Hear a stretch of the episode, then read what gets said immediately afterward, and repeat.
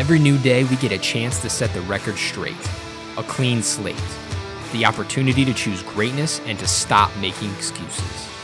Motivation is cheap, discipline is difficult, but discipline gets results. Your mindset matters. My name is Myles Biggs, and this is Relish the Journey. Hey everyone, welcome back to Relish the Journey. Thanks again for listening. And this is a topic that was once again submitted by a listener. This was definitely a careful what I wish for exercise putting this stuff on social media. I got a bunch of topics, and so let's dive into it. So this one came from Jake Magden. So shout out Jake. Thanks for being a listener. Thanks for being one of my great friends since what, Jake? Like 10 years old, something crazy like that. Known you for like 20 years. You were groomsman at my wedding. Hope you're doing well out in Long Island. And Jake was asking about the workplace after COVID 19. He said, Got to talk through the new workplace reality, what it's going to look like on the other side of COVID. So, of course, I asked him, All right, Jake, what are your thoughts? His response was, I think it's going to look like your own living room. And that normal offices really aren't going to exist the same way that they do now.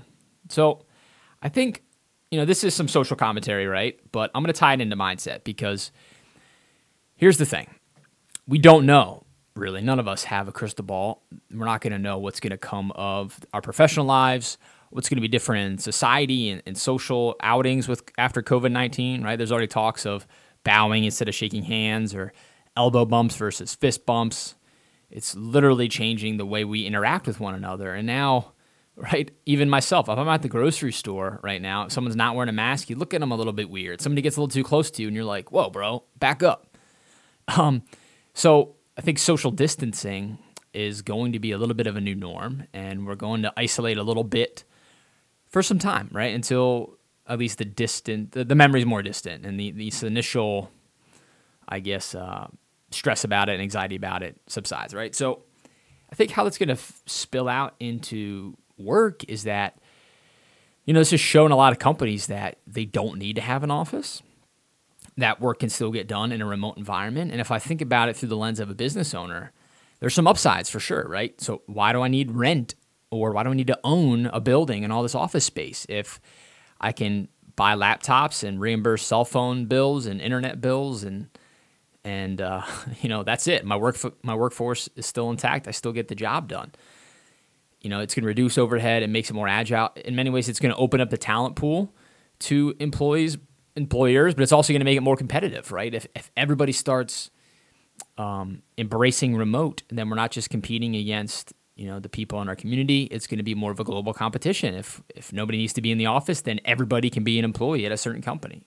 So, how this ties into mindset is, you know, we can't control any of that, right? So I respect Jake's question, and this isn't meant as a dig at him, but if you are stressing about this question, what's going to happen with COVID 19 in the workplace, if it's giving you panic attacks, I'm talking to you here, you got to let it go, right? You cannot control what's going to happen, just like we couldn't control that this thing even happened to begin with, right? So when it comes to managing our mindsets, don't worry about it, right? Worry about what you can control, and that is how you show up to work every day the quality of your work, the passion you have for the job that you're doing, the value you bring to your customers and clients, that's what you can control. That will become your personal brand, what you become known for. That will help you stand out if you can't physically be in the presence of your supervisor. Customers will speak your praises, sales numbers will reflect it, right? You'll be crushing your to do lists, and that will shine through.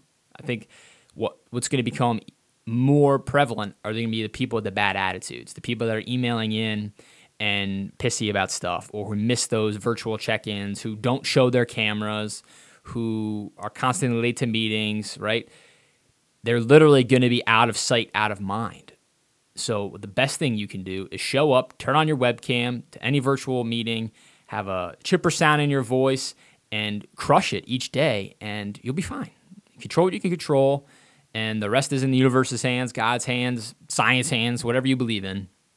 So I agree with Jake that the workplace is going to change for many, many people.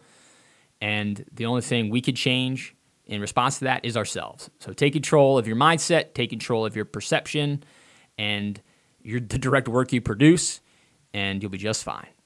So I'd love to hear everybody else's thoughts on this, a very timely topic. Shoot me an email at myles, it's M Y L E S, at rtjmedia.com.